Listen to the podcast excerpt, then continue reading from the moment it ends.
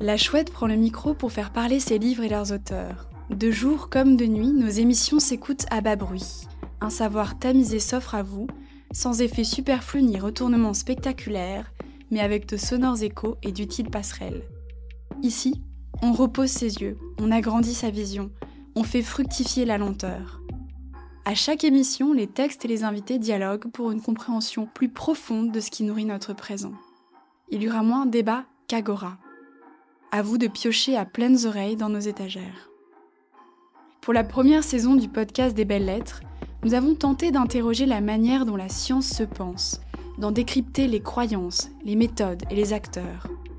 Menacée par des idées fausses et un relativisme ambiant, la science n'aurait-elle pas tout intérêt à regagner un peu d'humanité? Pour tenter de dépasser le clivage éculé entre culture scientifique et culture littéraire, nous avons réuni à ce micro des invités qui n'ont pas l'habitude de discuter ensemble. Vous entendrez ainsi un botaniste, un neurochirurgien, un mathématicien, un astronome et des physiciens en grande conversation avec des historiens, des philosophes, des mordus de littérature fantastique et un peintre qui écrit en musicien.